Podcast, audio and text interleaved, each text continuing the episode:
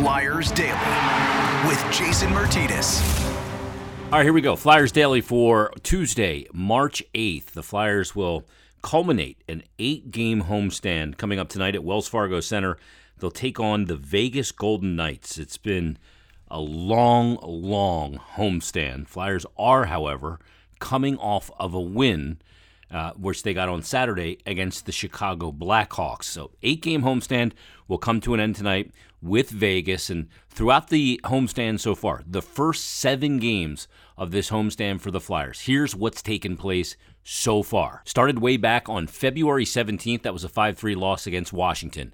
Then they took on the Carolina Hurricanes, lost 4 3 in overtime. Had a lead in that game, came back twice against Carolina. 4 1 loss against the St. Louis Blues on Tuesday, February 22nd. Then a week ago, Saturday, February 26th, a 2 1 win over the Washington Capitals. Then shutout, it was the fifth shutout of the season against the Flyers. The Edmonton Oilers got a 3 0 win. Minnesota beat the Flyers 5 4 in a game which they had a lead in the third period, four to three. Ended up losing five four, and then the win against the Blackhawks Saturday. 4 3 in what was an entertaining game. Martin Jones, as a matter of fact, got the win for the Flyers in that one. And like I said, they'll wrap up the eight game homestand tonight against the Vegas Golden Knights. Florida and Carolina await on the road. Florida will be Thursday this week, and then Friday, or Florida will be coming up on Thursday, March 10th, and then Saturday, March 12th, they'll take on Carolina in Carolina, then return home for two against Montreal and the Nashville Predators. Now, the Carolina Montreal game back to back, first part of that, Carolina on the road, Montreal Wells Fargo Center coming up on Sunday. So imagine we'll see Jones and Carter Hart this weekend. I would sus- suspect the goalie allotment will be Hart, Hart, Jones. So Carter Hart would probably get Florida, especially with Jones just coming off uh, the last game against Chicago, and Carter likely to start tonight. And then, uh, so I think Carter will start Vegas, Florida, and Carolina. Jones will get Montreal coming up on Sunday, and then a couple days off. Matter of fact, three days off without games, and then back on Thursday, March 17th, against Nashville uh, for the Flyers. And that would be the day that the captain, Claude Giroux, um, presumably will play his 1,000th game for the Philadelphia Flyers. I say presumably because um, the question remains will he be here? Will he still be a member of the Philadelphia Flyers on St. Patrick's Day?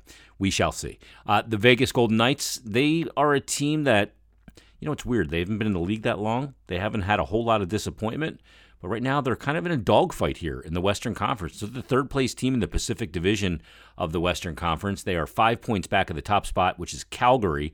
They're a point back of the second place team, which is the Los Angeles Kings. They have played the same amount of games, 57, but they are only a couple of points up on being out of the playoff picture. Right now, the Edmonton Oilers, through 56 games, so a game in hand, have 64 points. They're the ninth place team in uh, that uh, Western Conference. So Vegas not in a solidified position right now to really stamp a ticket to the NHL postseason. The loss of Mark Stone has hurt the Vegas Golden Knights pretty considerably. Uh, we knew he's an important player, sure. They have gotten Jack Eichel into the lineup, sure. Eichel not fully rounded into form just yet, but Mark Stone is a guy that really, as a winger, takes care of a lot for them. Good two way player as well. 28 games played for Stone, 28 points, 8 goals, 20 assists. And when you look at Jack Eichel, nine games, three goals, three assists, six points in those nine games. Going to take him a little time to work back, coming off that surgery for his uh, the neck ailment that he had, and ultimately led him out of Buffalo and to the Vegas Golden Knights in that blockbuster deal. So it's Vegas and the Flyers tonight. And when you look at uh, the Vegas Golden Knights, again, not playing great hockey of late, 4 5 and 1 in their last 10. They did win their last two games. They beat Anaheim 5 to 4 on the road, and then they beat Ottawa at home 2 to 1. And tonight they kick off what looks like a five game road trip against the Flyers. Then they'll head to Buffalo, Pittsburgh, Columbus, and Winnipeg. And when you look at Vegas, too, you know, one of the things we broke down when the Flyers were playing the St. Louis Blues, we looked at the Blues and where they ranked in a lot of very key categories, like scoring, league scoring. And the Blues are one of those teams that's up there in the top five, fourth in league in scoring. They're a team that keeps the puck out of their net. They're a team that's one of the top, you know, power play teams in the NHL. They're one of the top penalty kill teams in the NHL. They rank really well across the board, five on five, and on special teams. And I talked at the time that that's a team to look out for in the playoffs because when you take a penalty, they make you pay. When they take a penalty, they kill it off and they can get the job done five on five. If they can get the good goaltending, whether that's from Binnington or Husso, then the team like the St. Louis Blues is very dangerous in the playoffs. Vegas is a team that's got some high end talent, and if they get Stone back and they get healthy and they're playing well, could make some noise in the Western Conference, but I don't feel nearly as confident with Vegas this year as I have in the past. As far as goals for in the NHL and where Vegas ranks, again, dealing with some injuries, a lot of teams are, including the Flyers, 3.16 goals per game. That's the 13th most goals per games played in the NHL. Uh, when it comes to goals against, they're a team that you know moved on from Marc Andre Fleury after he won the Vezina Trophy. They wanted to carry the mail with Robin Lehner. He's been injured, but 2.91 goals per game. That's 17th in the NHL, 17th most. So they're little, basically middle of the pack when it comes to keeping the puck out of your net. We know how important that is come playoff time. Power play, where we talked about the St. Louis Blues being one of the top teams, number two overall in the NHL, owned behind the uh, the Toronto Maple Leafs. The, the the the Vegas Golden Knights, not a great power play team. Their team, 18.1%, 23rd in the NHL. And then you look at PK and uh, slightly better on the penalty kill, but still not near the top. 18th, just below league average at 79.1% and 18th in the NHL. They're a team that to me looks a bit flawed. And unless Robin Lehner can come in and erase some mistakes and play really well, Mark Stone get healthy, and Jack Eichel really round, round into form, I think it could be a short postseason for the Vegas Gold Knights. But the the task at hand is the Flyers and the Golden Knights tonight. The Flyers will look to win back to back games for the first time in 2022. Now, one of the other things I wanted to get to in this episode, it's it's obviously been a very difficult season, and there is not a lot of positives. When your record and the Flyers' record this season through 55 games is 17, 28, and 10, 44 points and are in the bottom spot of the Metropolitan Division, a point back of the New Jersey Devils, who have 45 points and they've played the same amount of games. And you're tied in points with the Buffalo Sabres, and you're only one point up on the Ottawa Senators. It's a rough season. I mean, the Flyers are two five and two, or two six and two rather, in their last ten, coming off that win against the Chicago Blackhawks. Their goal differential on the season is minus 53. They've struggled to score. The power play has been just unbelievably frustrating. The penalty kill has been, you know, it's had some stretches where it was pretty good, but overall, not good enough, not even close. Uh, they're a team that has uh, really been banged up with injuries. There's there's a long list of reasons why the Flyers are where they are. I mean, we've done the whole, you know, what's wrong with the Flyers series. But in this episode, you know, I'm not feeling well today. Just full disclosure, I'm, I'm dealing with uh, kind of a sore throat and a cough, and allergies, the confluence of all those things. So I kind of feel crappy. So I didn't want to kind of beat on anything today and and beat on some negativity. Trade deadline is now, as we're hearing this, 13 days away. There's going to be a lot to talk about there and how that plays out. And I don't feel like rehashing the conversation in my weakened state like Ferris Bueller on Rasmus Ristolainen and, the, you know the analytics and all of those things. So I put a note out on Twitter and a sincere note just saying, hey, what is something that is positive about this season with the Flyers? Like sincerely positive.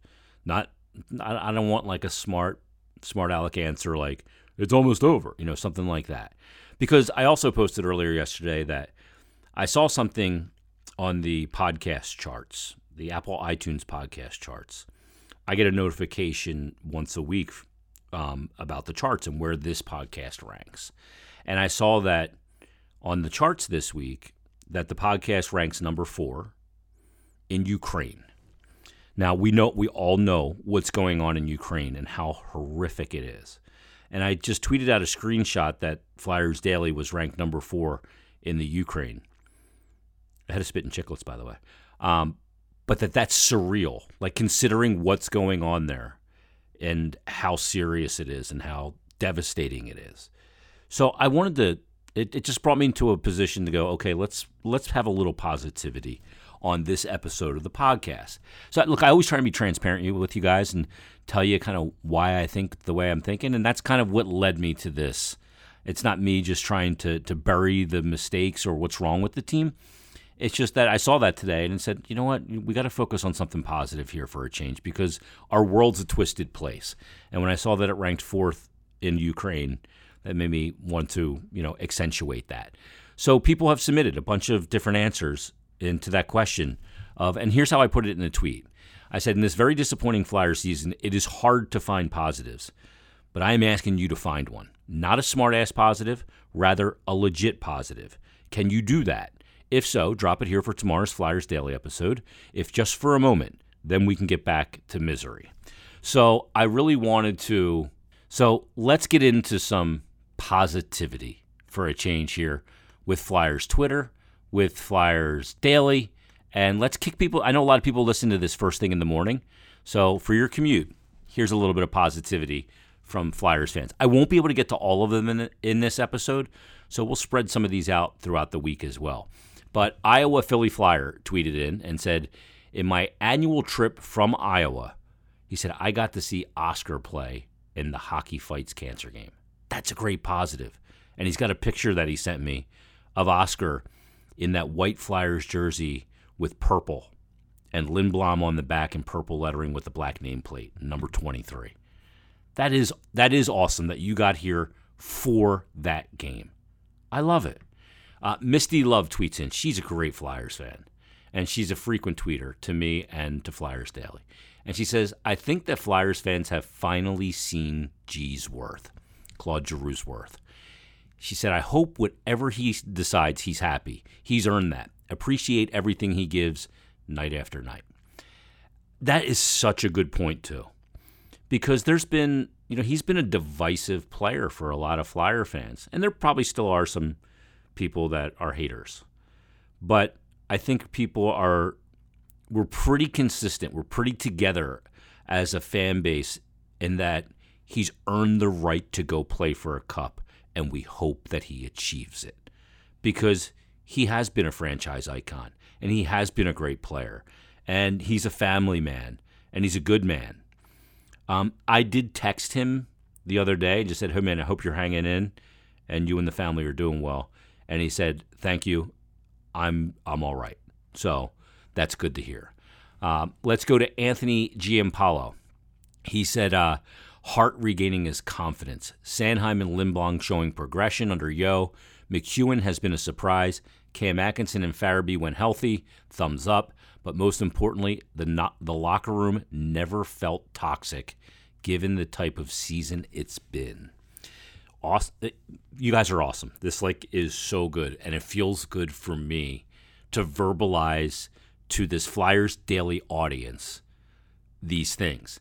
I asked for one ant, you gave me a bunch. Like that's awesome that you can come up with those. And there's not one that you put on there that I disagree with. Hart has regained his confidence. And I think he's been really good this year in a very tough situation with the team in front of him and the injuries and how that affects the environment of a goaltender. Has he been perfect? No, nobody has been. But that is I totally agree. Sanheim and Lindblom showing progression under Yeo. You know, Oscar got moved up in the lineup right away when the Flyers fired AV and put Yeo in there, and he started producing pretty soon thereafter. Um, Oscar's not fully all the way back, but he has certainly progressed. And Travis Sanheim, I mean, he's looks like a different player all of a sudden, and is joining the rush and has confidence and has a little bit of bite to his game. You know, those are great things to see. Uh, what you said about Zack MacEwen, that he's been a surprise. Totally agree. This is a guy grabbed off the scrap heap. And yeah, he's a fourth line player. He shouldn't be playing in the top six, but he's got he's got some personality. He's got some bite to his game. He's not part of the problem. Cam Atkinson and Farabee, when healthy, have both been good. Joel, unfortunately, has suffered uh, some injuries this season, some freak accidents, if you will, and freak injuries, but has, you know, I think he's taken another progressive step in his development. But what you said about the locker room, it never felt toxic given the type of season it's been. No, I get the same sense. you know, as you guys know, I talk to a lot of the players, not just on here, but off the record, and I've never gotten the sense that anybody's turning on anybody, and that's a great sign. O'Brien tweeted in and said, Hart's reemergence is the easy choice. I agree with you. His play has even been undermined by his woeful team defense in front of him. Totally agree with you there as well. But he said, aside from Hart, Farabee, Farabee has given fans the most hope. He said, I like a lot of what Scott Laughton's brought, although he has had some pretty costly giveaways in his own end. Yeah, he's had some mistakes. Nobody's been perfect this year, for sure. Um, but you're right. Laughton over the last couple of years, has become a much more consistent player um, and a guy that, I mean, if he's playing on your third line, you're in pretty good shape. That's that's a pretty good place for him. He can move up and he can step up and has, uh, but he, he's another guy that to me brings a lot of character to the team, kind of like Cam Atkinson going forward. Somebody had DM'd me and said Cam Atkinson, you'd have to really overpay to get him out of here. He's not a guy that you build around, and I love this terminology. He said he's a guy you build with. You know, certain players are the guys you build around. You know, superstars and star players. You build around them. And then there's other guys you build with. And build with is Cam Atkinson. I thought it was a great turn of phrase or choice of words from the guy who DM'd me. Let me get his name here just so I can give him a little bit of credit. Um, because I think that's a really, really interesting way to put it is that he's a guy that you build with. You don't build around because he's not that level. Let's not get crazy, but you build with. And I think that's a really interesting way to put it and it was actually pork chop 5513. So good on you for that turn of phrase, uh, pork chop. I loved it, man. That's awesome. Uh, Drewski tweets in and says, positive for the Flyers, Carter Hart settling back into being a number one goalie. He said the clunkers are a lot further apart than they were last year. Totally agree. Dean Tanner, Hart playing well despite the record, his win loss record. Atkinson has been a breath of fresh air. His scoring ability and attitude make it easy to pull for him, always smiling. Totally agree on that one as well. He's not only a good hockey player, good citizen that they've added here to Philadelphia as well. Quinn the Eskimo, they'll finally have the opportunity for a full reset for the organization. Come back ready to play Flyers hockey with pride. Good point. Shane Rowan tweeted and said, For me, I have a couple of positive. One, Carter Hart looks to be the guy. Totally agree. Two, Farabee is close to becoming a superstar in this league. And he said, three, Sanheim is your best defender and offensive defenseman, and you better resign this offseason. Keep up the good work. Jason. Okay, let's take them one at a time. Carter Hart looks to be the guy. Totally agree. Not much more to be said there. We've talked about it. Number two, Farabee is close to becoming a superstar in this league. Superstar, you know, I don't know if it's a superstar. Really good player. Star, yeah. Superstar to me is guys like Auston Matthews is a superstar. You know, he's not Auston Matthews. You know, the word generational gets thrown around a lot when it, in regards to hockey players. Oh, this guy's generational. That guy's next year's draft's got a generational guy. You know, they throw that term around. If it's generational, it happens once in a generation. It doesn't happen that often. Can, a generational player can't come along every other year. That is kind of contradicts the term. You know, the only generational players in my lifetime, I'm not old enough for Bobby Orr. I didn't see enough Bobby Orr. But the only generational players in hockey, in my opinion, in my lifetime, Wayne Gretzky, Mario Lemieux, I look at Sidney Crosby, Alex Ovechkin, and Connor McDavid. There's other players like Auston Matthews is a great player. Is he generational? No, he's a superstar, but he's not a generational player. There's other players that have been really good players, but they're not generational. Generational is a category unto its own. Uh, Let's get to a couple more. Travis Ballinghoff tweeted in and said, Hart is legit. TK, Oscar, and Sanheim have been really good under the new coaching staff. Scott Laughton continues to get better both on and off the ice as a leader. Um, yeah, I think I agree with most of what you said. Uh, I think you know TK has had some has been much better under Mike Yeo, but still has some elements of his game that needs to be better. Uh, Oscar is stronger and trending in the right direction. Can he get all the way back to where he was? It's a good question. Um, Sanheim, I think, has been really good. Now, he will be going into, like a, a previous tweeter said, the final year of his contract, which will take him up to unrestricted free agency status. So you will have the opportunity to extend him this offseason if that's what you decide to do. Uh, let's get to this one. He says the pregame and postgame shows are better. Uh, that's from Brian Smith, my partner on the pre and postgame shows. And then uh, my mom's cousin Ed, Eddie Casey, Father Ed, yeah, he's my mom's, he's my second uncle, I think it is.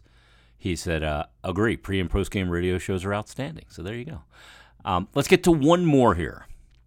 And we'll, again, we'll get to some of these other ones coming up in other episodes this week. We'll spread out the positivity. And Mike tweets in and says, he says, I mean this seriously, not trolling. This one really popped out to me. He said, the bottoming out is a long term positive.